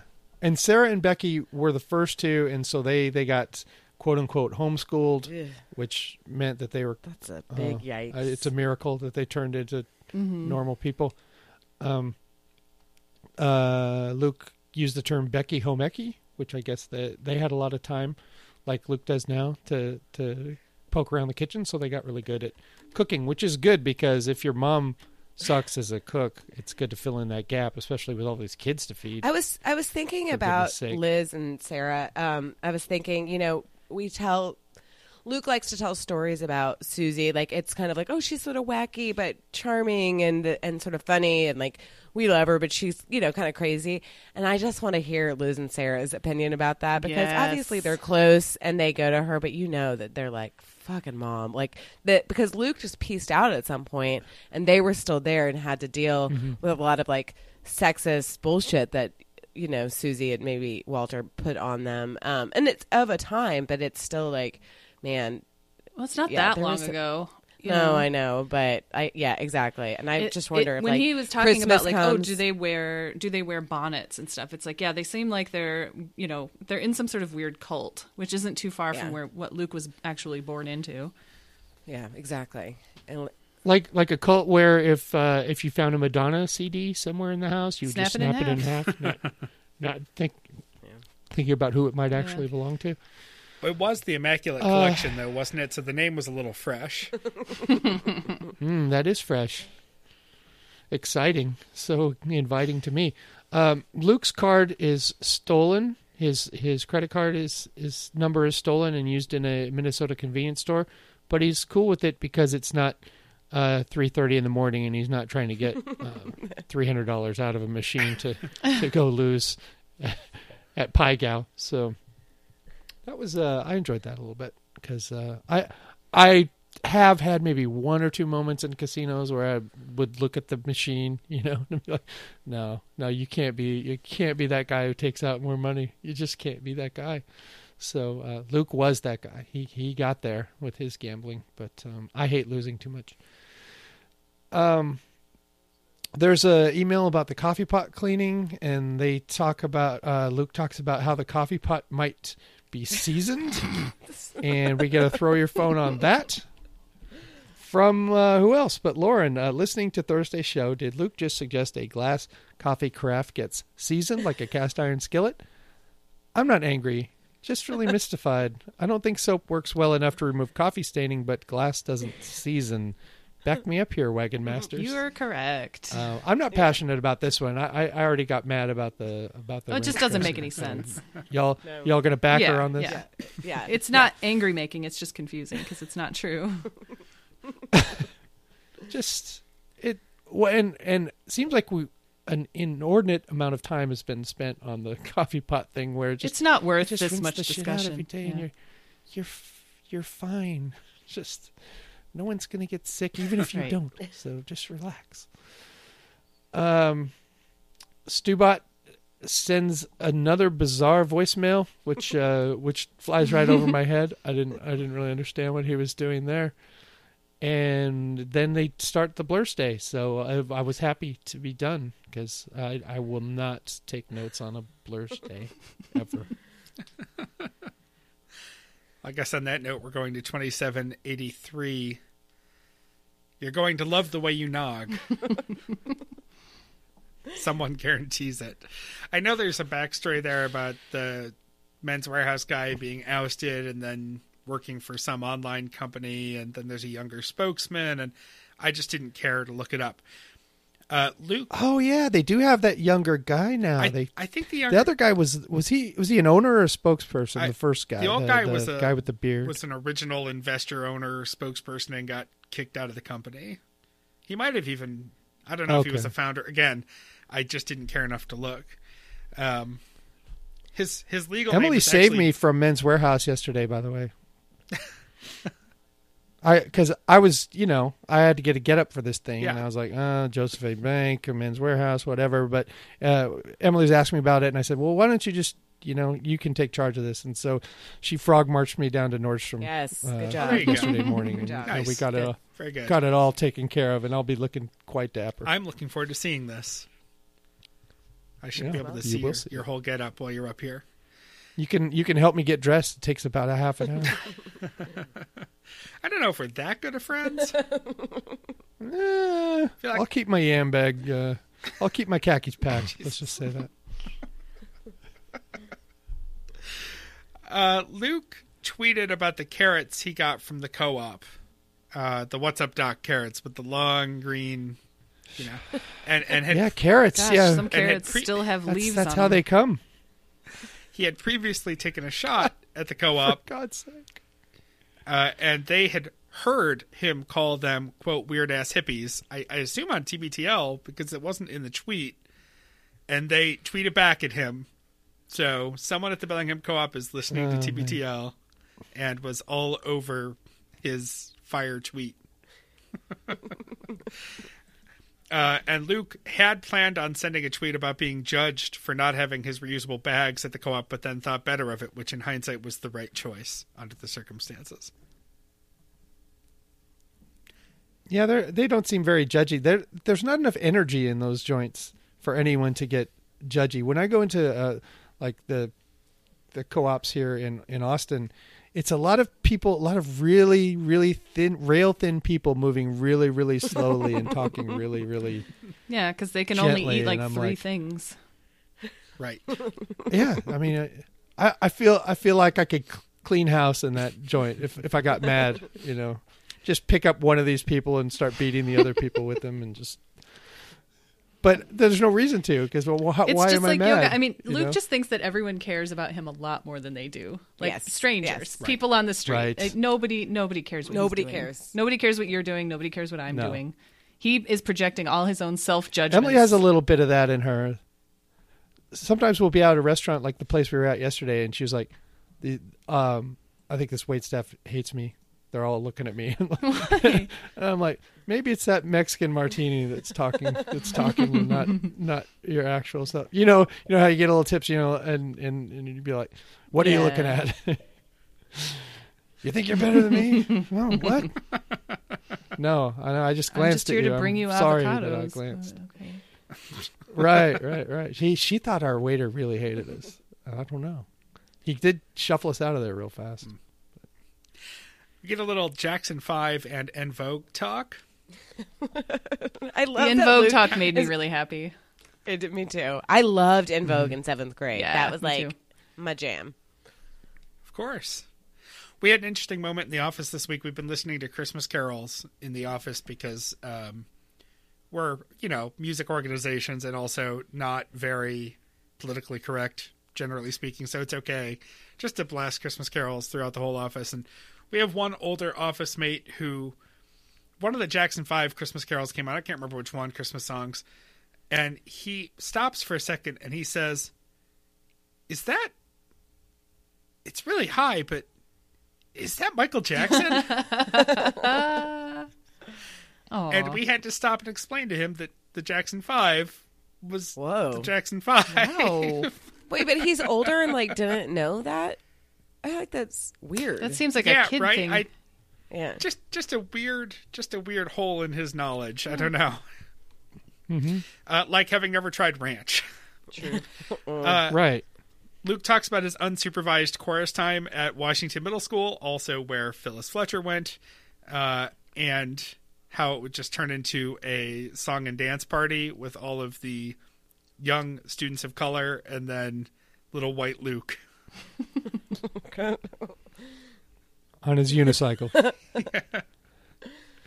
Uh, then there's a little talk of going to the dance clubs with uh, his buddies at that age. You know, not the middle school age, the the appropriate age for going to dance clubs when you're a young douchebag go hard.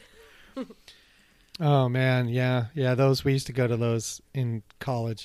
I the, I know the places he's talking about, and they're awful. There's a place right across. Never, never, never got laid. Never, No. never met girls. Never talked to girls. Never got laid, uh, and and I never danced. So, what the hell am I doing besides paying eight dollars for a drink? Correct. So fuck Yeah. that. there was this really terrible place across from the city campus of UB called PJ Bottoms. Of course, that's was what it was called. Of course. It was the place that the freshmen would always go because you could get in. Uh, we used to joke that you could get into PJ Bottoms with a note from your mom that says you're 21. So we would all right. go to PJ Bottoms. It was It's like clicking that box when when you're online. It's like, oh Yeah. well, this is rigorous.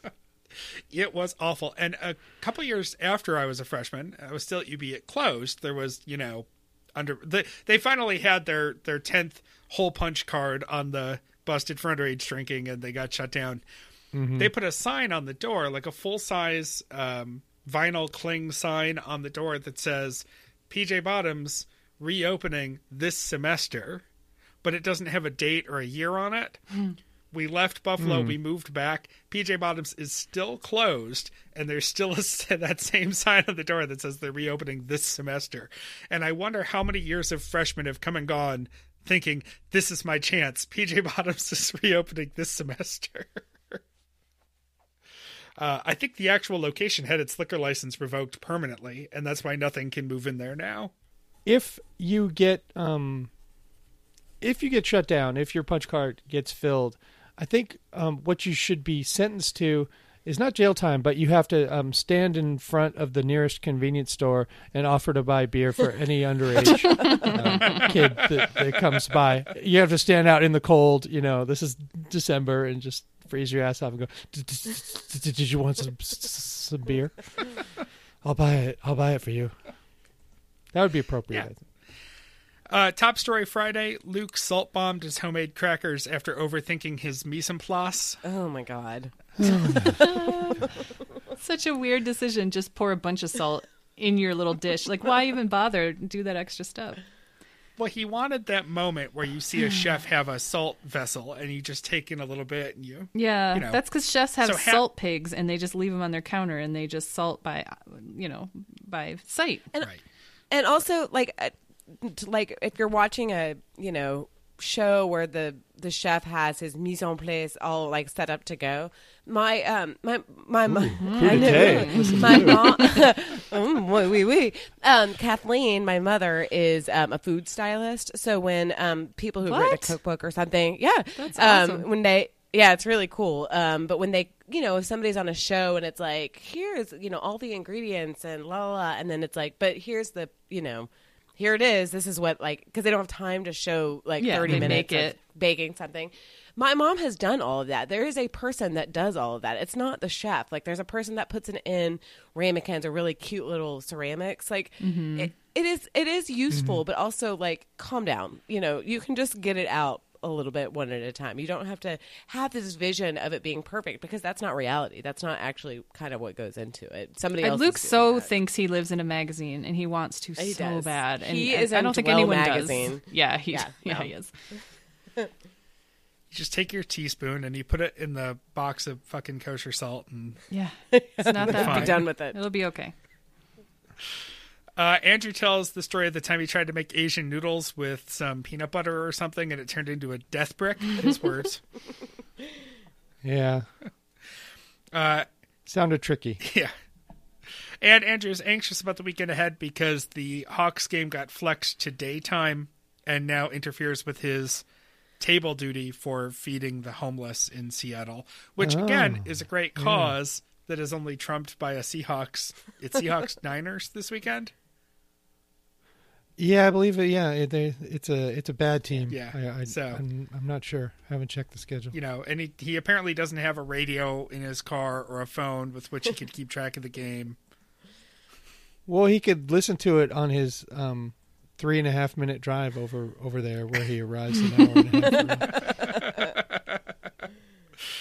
So, you know, somehow or another, I, I hope he'll manage. He'll survive this. Uh, let's see. Luke is spending Sunday in nature on his sister's land, so his concern for seeing football has disappeared. Yeah. yeah, Skamania is not it's not where you go to to get reception. Right. All Luke wants to be no. is Liz and her husband. Like that's mm-hmm. his dream. Yep. And it's not going to happen. On to the important part of Friday's episode, Top Story 2. Uh, a study from Canisius College here in beautiful historic Buffalo, New York. Uh, ladies, sleep with your dogs. You'll get a better night's sleep. Yeah. Probably. It works works for Emily. Abby sleeps between her legs and they coexist. Yeah. Uh, also, discussion of how It- but it's it's it's not like you could tell Abby that she she couldn't. You know what I mean? Like you, she's the kind of dog where you could say, "No, this isn't happening," and, and she just like knows the covers, knows you. Just no, we're it's time, and I'm getting in there, and this is it. And uh, you know, it, they, I, I I do think this study has some merit. Dogs are way better to sleep with than cats. yeah, Luke. This this new cat of ours just catapults off my fucking face in the middle of the night. I, s- I wake up screaming. Luke disagrees because with your assessment about cats because he thinks Olive is fine on the bed, but I think Olive is an exception. Cupcake is a bitch, uh, Yeah. and it's Yeah. not so much my problem, but Sam. Cupcake sleeps on Sam's head, on her face, on her head. Won't sleep Mm-hmm. Yeah. anywhere else. Yeah, I I like the the bedtime cuddles with the cats, but so they're in the room, you know, while I'm winding down, and then they get kicked out when it's, it's time to sleep. Because otherwise, I would never get any sleep. Mm-hmm. Link is actually, for being the craziest of the three, he's actually really good bed cat. But I can't just have one of them in there and the other two locked out. They'll stage a mutiny. Lawsuits. Mm-hmm. There's a lot. There'll be. Mm-hmm. Uh, one side note: Luke thinks the Canisius is good at basketball. The Golden Griffins or the Griffs are currently one and six. What? Uh, the Where did he get that idea? I think he's confusing them with my alma mater, UB, who is currently undefeated and uh, Yeah. is the top of the MAC Luke- and is oh, I'm always messing up my Buffalo colleges. Rated- I'm always Luke messing thinks them up. he I- I knows about um, college basketball because he. I remember one time he was like, "Davidson is an unknown school, but that's where Stefan." Car-. And I'm like, "Davidson is a good basketball school, so only unknown to you, Yeah, they're apparently." right. He- Uh, next up, duvet covers. Am I right? They make duvet covers with buttons and or ties, so that they don't They- do that. And you can go to this place called Bed Bath and Beyond, and they have clips if it doesn't come with it that you can Yeah. clip into the thing. I've had that since uh, 2000, and not a big deal. Please just don't go without a coupon. If you're going to go for the first time ever to Bed Bath and Beyond, Oh, I Oh, did it yeah. once, and it was just a disaster. It's awful. It's the worst feeling in the world. You're leaving money on the table. So where's your coupon? Oh shit! No, I actually didn't don't have, have any. I looked before I, I like I had to get a SodaStream cartridge or something, and I was Oh, like, I no. don't Ugh. have one. What kind of world am I living in? 20% I would've off. crudely drawn I one think- up. I think they would take it if you just made an I effort. think the ones that are on my fridge right now could could li- literally suffocate me with their weight at this 10% point. off. $10 off 30 once in a while if you get lucky. yeah, yeah. Yeah. I get text ones too. Yeah, me too. Absolutely. You got to get those BBB coupons. Mm-hmm. it's It's all about the coops with the BBB. You gotta. Uh, Okay, it's it's like going to a Safeway or something. If you if you don't have the card, Right. I mean, they're Oh, going to yeah. turn you over and Yeah. empty your pockets. I mean, they will just shake every last dollar. What I I bought a six pack of soda and it's twelve dollars. What's happening here? Uh, This you- is- you- do you have your card? my No. move at Macy's or J.C. Penney. I just go and I cash out and I go, oh, I forgot my coupons. Uh, and then I smile and they scan Oh, whichever yeah. extra one they have back there. Yeah. Yeah, just scan. Just give me a quick scan back there. Just give me, give me. Can I get a just scan? quick Can I get a finish, just scan? one more. Yeah. Courtesy scan. Just quick. What do you? You know, just uh, Help help a guy it a out. Little. Uh, Andrew used to make entire blankets of tape to cover his blankets to defer them. What an insane idea. If if Andrew was if Andrew was like a from the greatest generation, he 100% would have plastic covers on his furniture. Oh, like he knows it's not socially acceptable now, but he would. Mm-hmm. when I was in college and I got my first apartment off campus, I got a couch from a little Italian family and it was still in pristine condition because they hadn't had it very long and it lived in plastic before I got it. Perfect. It's amazing. Uh, Hanna Brooks Olsen taught him to just throw that blanket in the dryer and let it do the delinting. No kidding. Oh shit. Music for your weekend. Luke brings Carla Thomas, Gee Whiz, It's Christmas. Andrew brings Durand Jones and The Indications with Don't You Know, because it's The Indication. And listener Matt brings Rufus Wainwright's Spotlight on Christmas. No, nothing, no opinions. Okay, It's fine. Mike, can you knock on the door for me? I I I I pieced out, so I, I, I didn't get music for your weekend. But but here you go. Housekeeping, mahalo. Are you naked? You don't have to be naked if you buy Little Red Bandwagon merch at littleredbandwagon.com. Nice. There you go. Nice. Happy Bobby. Thank you. I am. You're littleredbandwagon.com. Get your LRB t shirts and the like. You can also, I guess, wear a tote bag. Archive for us. Reach out, talk to Christy, pick up some weeks. It's good stuff. Buy stuff on Amazon at littleredbandwagon.com slash Amazon. Tis the season to buy Christmas gifts for the ones you If a guy is just wearing a tote bag, Bobby, doesn't that make it? Anyway, It's not my problem. Earbuds and earworms. Uh, I, I don't know what this week's theme is. I forgot to check. Well, I just Oh, I I, wrote it's I it, it still says it's dumb and ridiculous songs, but Oh. I'm sure shortly they'll be you know updating it with a new episode. I I trust Amy with whatever she comes up with. Her she and Mitchell they'll they'll put out a gem. They always do.